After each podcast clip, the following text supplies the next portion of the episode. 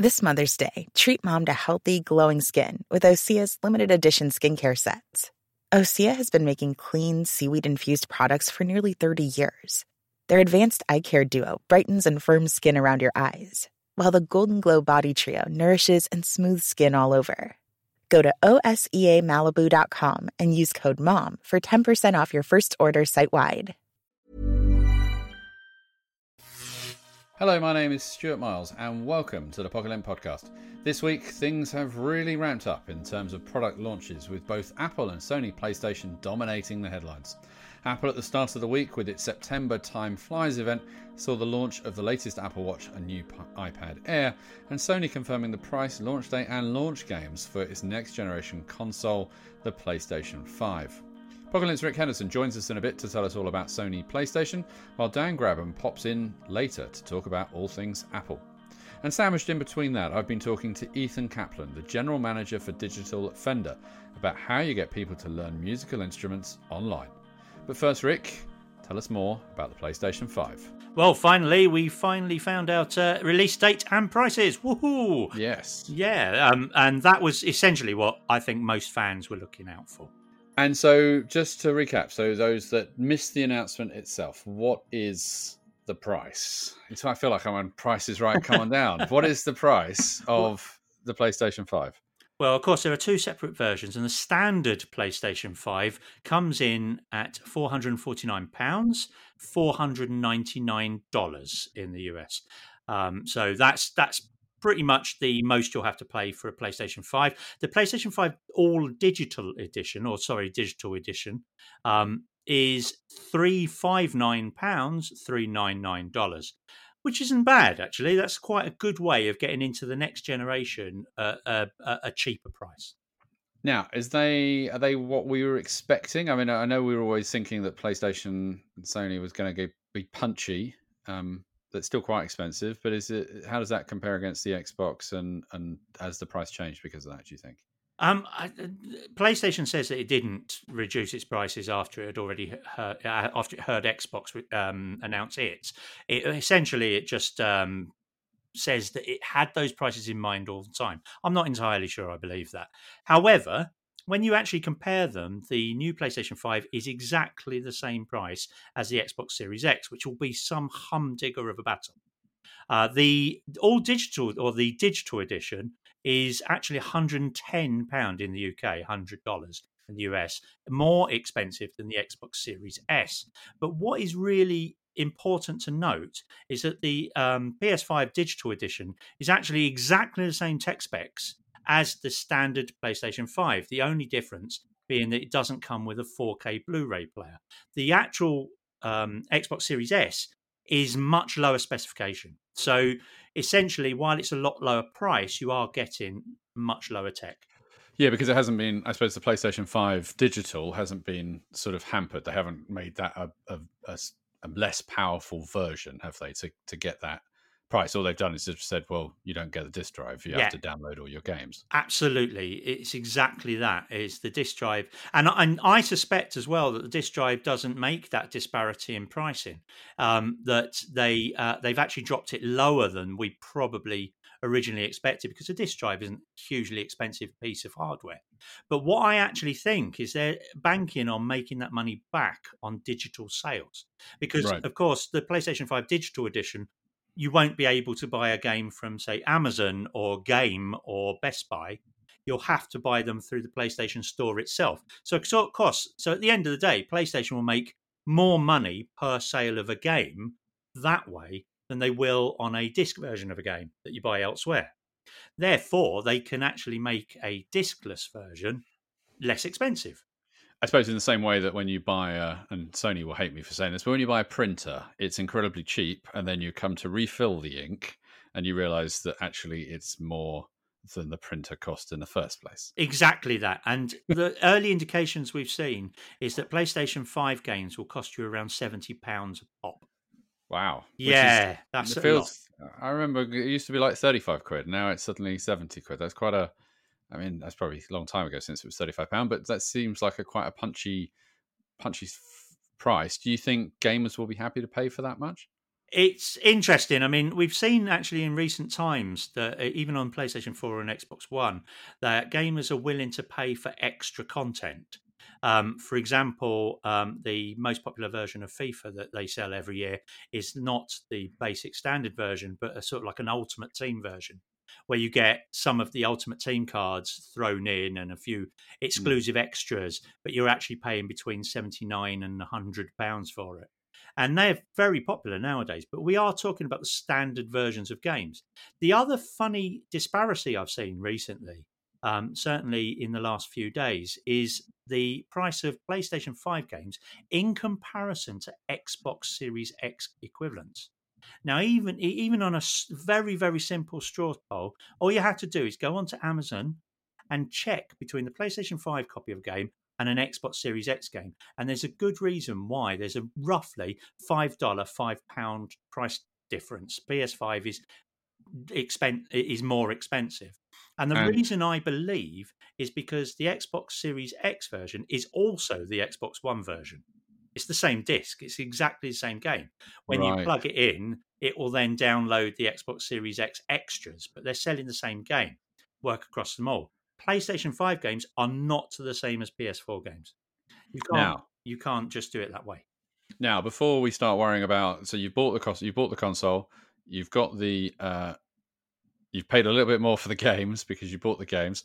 Is there anything else that you're going to have to bear in mind when you invest in this thing? Do you have to get more controllers, for example? Yes, this is the other thing is that um, PlayStation 5, unlike the Xbox Series X, and we're not putting it down at all, it, it looks like a fantastic machine. Let's let's just put it out there, especially the games that are coming up. But the actual one of the other sort of caveats is that accessories aren't very transferable. Some headsets will be. Um, some uh, some manufacturers will be able to push their USB accessories for across platforms, but PlayStation 5 games cannot be played, for example, with a PlayStation 4 controller. You Ah, will- so you're not going to be able to just say, "Oh, I've got four controllers already. I'll just Exactly. use those." Exactly. So you will have to buy the DualSense controller to a, a second one if you want to play multiplayer games at home. So uh, and me they're- I think they're around seventy quid.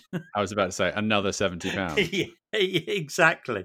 Um, uh, it's. uh, I mean, we are having a. It's it's a very. To be honest, it's very expensive. Say you're a parent and your kids go, said, "I, I want a PlayStation Five. I don't don't want the Xbox Series S. I want a PlayStation Five this Christmas." It could become a quite an expensive pursuit, but it is very early days. You're talking about early adoption here. And and finally, the, I know there was a big. Obviously, the, it wasn't just they didn't just stand up on stage and say the price is this and it's coming out when they. I mean, we talked. We haven't talked about the price when it's coming out, actually, have we? So let's quickly talk about that. But then, can you also tell us? They told us some game stuff as well. Is there excitements there? Absolutely. Well, the the the console actually comes out on the 12th of November in the US, Canada, and some select countries, Japan as well, Sony's own um, homeland, and the rest of the world get it on the 19th of November. So Okay. that's essentially well, it's exactly a week later, and it's also the US launch date is two days after the Xbox, so it's quite an interesting couple of weeks, though. Yeah, that'd be yeah. Um, and also, then there's Black Friday straight afterwards. nice. So yeah, so it's quite a, to have no money come December first. it's quite a crazy little time. Um, so, but that's all, you know that's all good. Pre-orders though, um, while Xbox still isn't up for pre-order quite yet, PlayStation Five went pre-order that minute almost. It was Yeah. like it's already available on pre-order, so that's quite ex- extraordinary. Um, the other thing that they obviously did during their showcase event were the games, and this is where many um, observers are looking at the PlayStation Five as possibly at launch topping the Xbox Series X because it has a really good lineup of games, and they they announced quite a few last uh, on that showcase. So uh, one of which a particular favour, and this is coming to all consoles to be absolutely fair, is Hogwarts Legacy. Mm. That was that was the one that probably excited me the most. It's the Harry, the long-awaited Harry Potter RPG, which means that you are a student. You start out as a as a character you've created as a student, and you go to Hogwarts. It's actually based in the 1800s, so you don't actually get to meet Harry Potter at all. Um, Also, that's even before like the Fantastical Beasts as well. so- Exactly, and it's that's very clever because I think they're actually going to try and tie it in with the with the full story. So you'll see kind of how the evil ones all became the evil ones, etc., etc. It looks really good. It's being developed by Avalanche as well, who developed the Mad Max game. Wow, kind of a one extreme to the other. yeah, exactly. So, but that looks excellent. And the other big exclusive that, uh, mm. and I say that in inverted commas, was Final Fantasy 16 now, obviously, that's a massive deal for any Final Fantasy fans. But all, but the, I, I say exclusive in inverted commas because it turns out it's probably only a year's exclusive to console and only six month exclusive because there will be a PC version as well. And so, either of those two games available at launch? No, those, okay, so those be... what are you going to be? What's what are you going to be playing on launch day? Because I know you probably already pre-ordered one, haven't you? I have. The first yeah. Did, so, what's the first game you're going to be you're going to be looking forward on on launch day to get and, and play? There were two. Um, there are two really good launch games coming out. There's Demon's Souls, the latest in the Demon Soul saga, um, that looks particularly good, um, really hard, and it is going to be a launch game, even though they never actually said a release date on the uh, on the showcase. The other one is Miles Morales, the Spider-Man game. Now it's only a downloadable content, really. You can buy it as a separate game, and what happens is you get the original Marvel Super Spider-Man, sorry, that they released a little while ago for PS4, but it looks absolutely stunning. This time you get to play Miles Morales as Spider Man, who is the one that took over from Peter Parker, and it is brilliant. It looks absolutely brilliant. They did quite an extended demo of it during the showcase event, and this is something else I've noticed about ray tracing and next generation games. The best thing in all of them is puddles. that's uh, water effects are superb because obviously it does really realistic sort of reflections and lighting and puddles look brilliant. And and that was a common trend i think in every game i saw. There was really nice puddles. So there you go that's that's next generation for you 400 pounds for a puddle. Still to come dan and i talk about the new apple watch series 6 you know been overnight with the watch, and then I've got to 10 a.m. the next morning, which seems that key time, um, and then I need to charge it, but I might not be at my desk or whatever. So that's that's that can be a bit of a problem. If you wanted to learn a musical instrument, how would you go about doing it? Buy a guitar, head over to YouTube, perhaps, maybe even be as bold as to get it some lessons. According to research, what normally happens is that after the first couple of weeks, the instrument soon starts to gather dust and ends up in a cupboard. That's a big problem for brands like Fender because if you don't keep playing, you're unlikely to want to buy another one. I recently talked to Ethan Kaplan, the general manager for digital at Fender, is fully aware of the problem and believes Fender has a solution. I started by asking him how his role fits into a company that is seen by many as being very analog. I came in about five years ago, actually, to to bring the company into the digital realm. Um, Fender's 75 years old, obviously, um, and and essentially what Fender does is it makes tools for musicians. It makes tools for musicians to create uh, music, guitars, amplifiers, mm-hmm. basses, etc. Um, but people make music in all different forms, and people need to learn how to make music and do that in different forms. And so Fender Digital started really to to bridge the gaps between the times when people are holding a guitar and playing a guitar and learning it uh, and give them the tools and encouragement needed to continue playing. Um, our biggest issue was abandonment rate. Um, 90% of people that start playing guitar quit within the first three months, if not the first like 30, 60 days. So, a lot of what we've done is try to make that first six months, first year, now first two, three years um, really fun and encouraging and educational for anybody picking up the instrument.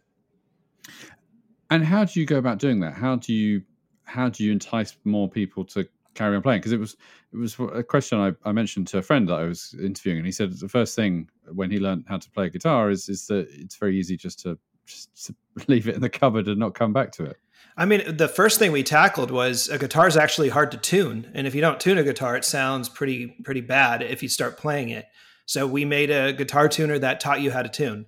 Um, you take it for granted that people would know how, but it was actually all the guitar tuners we could find, um, both physical ones and digital ones, didn't actually teach you how to use them. Um, so that was the first step. And then the second step was Fender Play, uh, which is a video based music instruction and guitar instruction system Um, but it goes, it, it takes you from just holding the instrument for the first time up through basically advanced beginner competency. Um, but we're always adding content, always adding songs, and it really teaches you how to play guitar using songs that you actually know and songs that you've heard rather than kind of sounds alike or old rock songs from the 60s that you may have never heard before. And how's the popularity of of Fender Play? Is that is it do people because obviously you could go to YouTube, you could go, you know, buy a music book or, or what have you. What's how how do people engage in it and, and take it from there? Fender Play's been really popular. Um, we did a program during the whole first three months of lockdown, basically, to give it away for three months. Um, and it grew up to almost a million people in there. Um, it's proven really successful, and the retention into the product is way better than we were seeing the retention into the instrument. We're getting more people through that first year, more people through that first six months. And while there are video based instruction programs on on YouTube, it's all disjointed. It doesn't have a through line, and it's just video. Um, Fender Play is video plus a lot of other stuff within the product um, that help you learn how to play. So it's very uh, specific video for learning how to play. Um, but we've seen really great success in it for the last three years. And a lot of people, certainly big companies like Apple uh, and, and and the like, are, moving towards a more of a subscription service to sort of try and work out how to to keep the repetitive, you know, that that that customer who's bought their product to come back in. Have you have you taken inspiration from the way that the big tech companies are doing it and added it here, or or do you see, you know, do you see the the subscription service being a, big part of, of Fender almost replacing the need to you know to sell guitars. It's the subscription business we have with Fender Play is very additive um, to the guitar business. A subscription, especially if you subscribe for a year, um, really is a f- focused intent on learning, and it really commits yourself to learning something. Um, in-person guitar lessons were mostly month to month, not with not with a degree of commitment, so it was easy to quit. Um, with the, the one year subscription to Fender Play, we give you 10% off of Fender gear all year uh, in countries that we support that. And, and that's really a reward for the commitment. Um, running a subscription business is very different than, than selling um, physical products. Um, but because of the way that media has moved, Apple, Netflix, Google, everybody, um, it's become more and more popular. But I think subscriptions kind of a, a um, I don't know, it's like a mental barrier, a mental barrier of commitment for people. And once they subscribe to something, there's almost a, a need to use it. And that's really helped us and it's helped us shape how the product works as well. And and can you give us an example of how it's shaped the product? Yeah, we, we know that those first three days after signing up are really critical. Um, they're critical for people to kind of sit down and try it. Um, if we can get them f- through the first three days, we can usually get them through the first 14. And we have a trial window that's either seven or 14 days. And if we can get them through 14, then they're kind of off to the races. And a lot of how we communicate to, to people, how we structure the onboarding, um, what we do with things like our Fender Play Live that we do every Wednesday, or our office hours that we do in our Facebook community, all those are around getting people over those, getting people over those initial barriers um, during that first really critical, you know, three to 14 day period. Um, once they're there, you know, we've gotten people through the holding guitar, my fingers hurt, um, playing something recognizable. And then we have a lot of this other stuff around the product, the community, um, the Fender Play Lives, the office hours on Instagram that really encourage people and get people wanting to learn. Now, one of the things that you could argue is is or ask is does have you by having this new type of of player, you know, on onboarding and, and starting to use the Fender products, has that changed the way that you're making the guitars? Have you has that has it had a, a response that way?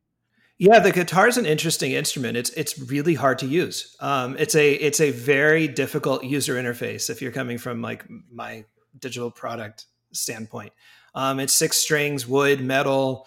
Um, it's hard to hold sometimes. It's hard to get used to. And so when we started putting the lessons together, a lot of the thinking was, what's the best way to onboard people into a guitar? And a lot of people would start on acoustic, but it was actually electric's the easier one to play. Right. So it shaped a lot of how we put together. We have these things called Squier packs. Um, Squier is our entry level guitars, but they're really amazing. Um, and they, you know, they have they're just as good as our, our Fender products. Um, and we have the electric versions and the uh, acoustic versions of those.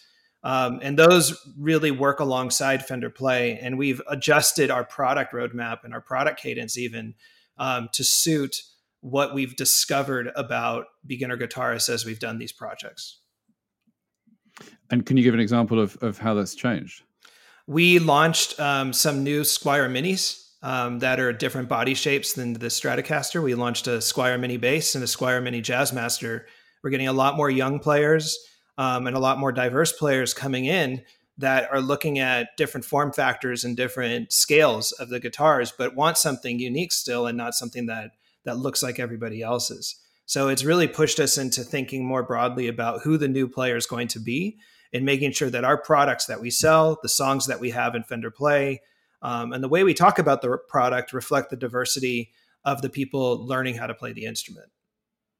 And where does this go? Where do you just see more and more video tutorials in attempt to play? Do you, what's the plans for the future? We continue to add content to Fender Play. We have a, a, um, a pretty deep roadmap of of new content, new songs. We just added like Billie Eilish songs, um, and we continue to look at what's trending on the music charts and even TikTok and things like that, and then seeing if we can get those into Fender Play because you want the songs that people learn to be reflective of the stuff that they're listening to in the moment. Um, we're also continuing to add features to the to the product, things that will help you become a more competent player. Um, we're working on some of that stuff in the roadmap right now. We just launched collections, um, which is a way of getting kind of off a curriculum path into more deep dives into things like soloing um, and different techniques. Um, and we'll always adjust to technology. Um, everybody's always releasing new phones, new ways of doing things, and we will always adjust to that. And do you think there's a obviously the pandemic this year has forced us to, you know, kids are learning from home and we're forced to, you know, not really go anywhere and, and see people. Do you feel that this is the way that we're going to be learning things in the future, or do you think it's a it's a blip and we'll kind of go back to trying to say, well, actually, I'd like a music teacher and someone to come around and actually teach me? Um, I have two children that just started homeschool this morning uh, or last week, but they're just kicked off their school day, and so I'm living it day to day um, as you know they're home and I'm home and my wife's home and we're all kind of mm. stuck at home. Um, you hope that things are going to return to normal. Um, I don't think it's going to return to what we considered normal before, with or without uh, whatever happens with the COVID 19 virus. I think that people are learning that there's different ways of doing things and different ways of adjusting to doing things. And that I think includes how to learn instruments and how to learn languages and how to learn uh, computer programming and all of those things. Um, people have been thrown headfirst into distance learning, um, video based instruction uh, online instruction, and it's been effective. Um, we've gotten a very different category and different classes and different uh, types of people entering the guitar space. I think 18% of our new users are between the age of 18 and 24, and 70% now under the age of 45, and we've never seen that before. So while I hope, you know, I hope for my own sake, um, my kids can return to school soon and that we can return to some degree of normalcy. I think we've also learned that some of the ways they learn now, um, very concentrated learning online and uh, self-paced curriculums, um, and kind of learn where you want. Th- that's here to stay, and that's great. Um, I think Fender Play as an online learning product will complement and can complement in-person learning. There's always something to get out of sitting with somebody uh, and mm. playing with them. At the same time, um, we'll continue to broaden our instruction and broaden our curriculum uh, and encourage people to keep playing because it's not you, you know you, you, no one predicted that in March no one would be able to see each other for for sure. seven months. Um, and so we want to make sure that whatever happens, if in-person learning becomes more popular again, if it becomes safer, um, whatever happens in the future, that that we still have this product that's there to fill the gaps too. Apple's September event is normally reserved for the launch of the company's iPhones, but this year, yeah, guess what? It's 2020 has disrupted the supply chains with the Apple iPhone launch being pushed back to October. All things changed. But that hasn't stopped Apple launching two new Apple Watches and two new iPads, as well as a new subscription service called Fitness Plus and the Apple One bundle that pulls everything together further still. Guess what? I've been wearing the new Apple Watch. Yes, I've got it on my wrist right now, talking to you. Well, Dan, thanks for joining us. And Dan's been following the announcements. Now, I know you've been using the Watch OS, Watch OS 7 beta, and you've actually been sleeping with your phone, haven't you? So we thought it'd be nice to be basically throw it around and discuss everything with the new Apple Watch and whether we'll be sleeping with our Apple Watches from now on. So, Dan, are you still sleeping with it? Well, mo- yes, most of the time. But the problem is that I I was habitually charging it at night. So there's a there's Hmm. a behavioural shift for all Apple Watch users in that you now need to charge it in the day, and that's you know that's not always worked out for me because sometimes I've found that if I've uh, uh, you know been overnight with the watch and then I've got to 10 a.m. the next morning, which seems that key time. Um, and then I need to charge it, but I might not be at my desk or whatever. So that's that's that can be a bit of a problem but this but the, the sleep tracking itself is is actually really good it um you know it's it's set and forget the setup process is a bit a bit fiddly in terms of you need to specify bedtimes a sleep target Oh, a, what, a what your bedtime, Dan?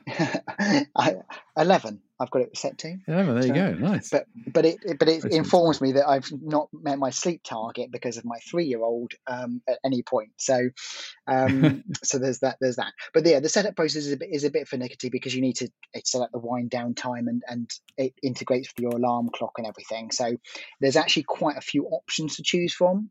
Um, and it puts your watch into do not disturb mode automatically and that kind of thing. But it actually, it actually works really well. I mean, I don't know how you've how you've obviously you haven't slept with the Apple Watch Series Six yet, but how have you found the new the newer features?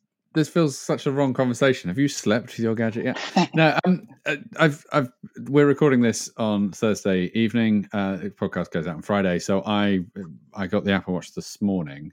Uh, so I've, I put it on, downloaded, you know, set it up, and I've been wearing it, kind of pretty much sat on my desk. So I haven't really gone out as far that much with it. Um, the display went off. I mean, there's a couple of new things with from a technology point of view that I've kind of noticed straight away. There's obviously a slightly faster processor. Flicking around the menus and, and the interface it feels slightly faster, but it's really early days to determine whether it is or not. Um, there's the it's always like the Series 5, it's got an always on display. They've made the display brighter. It's now 500 nits rather than 300 nits. For most people, that won't mean a thing. We normally talk about nits when it comes to TV displays and, and, and phones and things like that. Apple say it's two and a half times brighter, which means that you should be able to see it in daylight. Now, I stood outside in the sun. It's quite a sunny day today. And yeah, it was clearer, which is great. They've also changed some of the watch faces. They're not as black and white as I call it. Now, if you've used a Series 5 watch, you'll notice that when the screen is trying to save power, it, it kind of dulls dulls everything down. And normally, if you've got a colorful uh, colorful watch face, then it, it inverts. So if it's a block like pink number, it will become an outline pink number, and then the the the, the fill will go black to try and save power. Yeah, because I Um, found that really annoying with the Series Five. Actually, they quite kind of I'm I'm sort of not necessarily looking at it directly, but the screen screen goal goes dull, and I'm I'm I'm then trying to sort of wiggle my wrist to to wake. Yeah, so there's there's two things that I've noticed already that I'm do, doing with this. Firstly, because I'm a narcissist, clearly, um, I've got an, an emoji of me looking back at me at the moment. I I set that up at the beginning, thinking this would be fun for the photos, and then I haven't managed to have time to swipe off that yet. So every time I look at my watch, it's an emoji of me going, "Hi, how are you?" kind of thing, um, which is a bit weird. Um, secondly, what they've done, so that that doesn't obviously invert, so I don't become an outline. It just it stays and it goes a bit bit duller, so that's fine. They've changed Watch OS uh, seven that when it is uh, for these watches, when the screen is off, i.e., dulled out or however you want to call it, um, you can still now you can now interact with the complications. They're the like the you know bits on the bits on the watch where before, and I used to find this a real problem, is you'd it'd be dull. You'd think it was clear enough to tap on. You'd tap on it, and then nothing would happen because that would be you waking the screen, and then you'd tap again to then get through it. Now all you have to do is just tap the complication, and off you go. Which that's is- pretty cool. That's a big thing I've noticed even in the first couple of hours of, of using it. Um, there's there's some other there's lots of things that uh, there's the I mean the two big things that from a sensors point of view is you've now got an altimeter which should make a huge difference to um, to fitness apps because it will be able to tell me the actual height I am. So that'd be quite cool. So I'm excited seeing. I'm interested to see whether that will make a difference in in my running and things like that. So I can actually ter- determine when I've climbed a hill or or what have you. Um, still to explain that, explore that feature. And the the one the new other new sensor is blood oxygen monitoring. Um, which is available on quite a few other sort of smartwatches from Garmin and things like that. This this is the idea. It's there's some red, effectively some red lights that allow it to take a picture of, of your blood or how much oxygen's in your blood and then relay it back. I press the button, I've got 100%. Woo! Congratulations to me. Um, what I, that what, what that means, I have no idea. Um, I then did it a couple of, I did it an hour later, and I only had ninety eight percent. I was disappointed. Oh. So, um, but you know, talking to people that have been using these on on other devices, if you're healthy, you get between ninety five and hundred percent. And and talking to Apple, they kind of tell me that this is not a medical thing. They didn't have to like the ECG where they had to go and get medical approval for this. Uh, it's not that, but it. So we're still trying to work out where that will fit in in the world over the coming months, I suppose. Yeah. It doesn't seem. I mean, it doesn't seem like it's the most useful update uh, this time around. I mean, do you think it's sort of a bit more iterative than we've seen before? I think. Uh, I think the the Apple Watch seems to be it it's really hard, right? If you're going to buy a brand, it's it feels to me it's about bringing in new people, and therefore it's a refinement designed to appeal to those new users who have not got an Apple Watch yet, and there's still lots of Apple users out there that haven't got an Apple Watch yet, or we've got in very early and haven't upgraded for a while. Um, you know, to say, hey, look, this is all shiny and exciting, rather than teasing those to have already bought a four or five to upgrade. So it's with the phones and Apple phones, you always kind of you've got those big group of people that will just go out every year and go, I want a new, I want a new one, I want a new one. And then you after a while it was, well, I'm going to skip this one, like the S's, wasn't it? You you'd skip yeah. the S's and you'd get the next one. And it feels like we're starting to get into that scenario with the watch in that it's I mean, it's an amazing don't know two doubts about it. It is an amazing smartwatch, right? It yes, does everything absolutely. that you'd expect it to do. And from the other watches I've tested, you know, it, just the way that they do it and make it work and all the other stuff, it's brilliant. But if you were a Series Five user, and I would have told you probably the same last last year as well, is that you, there's nothing. You, there's no there's no reason for you to upgrade. Yeah. Um, and so I think that's where we're going to start getting with the watch is that they've created this product that is fantastic but it's not that there isn't the huge technological leaps each year that we used to see with the early days of mobile phones where you know be like oh my god i've got to go and get this new thing because it's so much better the, one of the interesting things this time around as well is we've now got three apple watches haven't we we've got the old series yeah. 3 um, and, the Series 6, which you've got there. Um, and we've also got the Watch SE, which sort of sits in between. We were expecting the Watch SE to probably replace the Series 3, but obviously they couldn't get it down to the appropriate price point. And the, the, the SE is sort of a cut down Series 5, isn't it, slightly? Um, so how do you think that's all going to fit together? Well, I think, I mean, Series 3 is clearly to my belief is Series 3 is there to hit a price point of sub £200. It's for those people that just want something a little bit better than a Fitbit, but don't really want to start spending big big money, so to speak. And I think it's great. It's disappointing that because it hasn't got a cellular version of the Series uh, 3, that it doesn't fit with this new thing called Family Setup, which Apple have launched as well, which is allowing either kids or old, um, older people that don't necessarily have access to an iPhone to be able to use a watch all controlled by, you know, effectively the parents or, or the carer's account. Um, you can have up to five in a family, so if you really want to go crazy with that, uh, and it's all controlled by you know the the master iPhone user, so to speak. Which, and I think from a kid's perspective, you think of the way that you if you use an iPhone, your kids use iPhone, whether you control it via screen time and you can see what they do and where they are and contacts and all the other stuff. It's kind of it's not called screen time for watch, but it's it's effectively the same kind of thing. Um, I do think the the popular one for for many though is going to be this SE. It does a lot of the things that you would want. It um, you know there are some restrictions there. It doesn't necessarily have all the same functionalities, but you know for most people for that that initial if you don't want cellular and it's I think it's two hundred and seventy nine dollars, two hundred seventy nine pounds around about that marker. Um, it's a it's a brilliant entry level into the Apple experience, and will give you access to a Fitness Plus and and all those things when that launches. But you know, for most people, I think that's probably the one to go for, and it, almost to the point where I'm surprised they didn't call uh, the Apple Watch Six, you know, Series Six Apple Watch Pro, and you know to fit in with the iPhone Pro and the iPad Pro and all those kind of things, and the you know the regular SE one that they're now launching, just calling it Apple Watch. So yeah, that's that's a good point actually, because they seem to be introducing Pro into more product lines. We saw it with AirPods as well, obviously.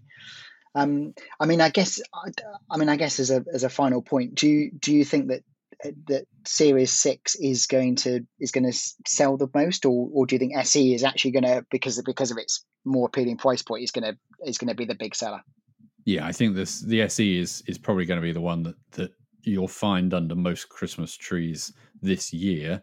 Um, you know, the series the, the it's that typical thing. You know, the I've, I'm currently wearing the stainless, the graphite stainless steel one. It's a very nice looking watch. I know you've had stainless steel on your watches in the past, Dan. Yes, I you know, yeah. it kind of it, it, it, gives you that extra sort of luxury element to it. Um, but that said, you know, the Series Five I've been wearing was a aluminium one, and it's just as you know, just as great. So I think the SE one is the one that most people will end up end up wanting to buy. Well, that's it for this week's show. Thanks for listening. Until next time. Pip pip. A lot can happen in the next three years. Like a chatbot may be your new best friend. But what won't change? Needing health insurance. United Healthcare Tri Term Medical Plans are available for these changing times. Underwritten by Golden Rule Insurance Company, they offer budget friendly, flexible coverage for people who are in between jobs or missed open enrollment. The plans last nearly three years in some states, with access to a nationwide network of doctors and hospitals. So, for whatever tomorrow brings, United Healthcare Tri Term Medical Plans may be for you. Learn more at uh1.com.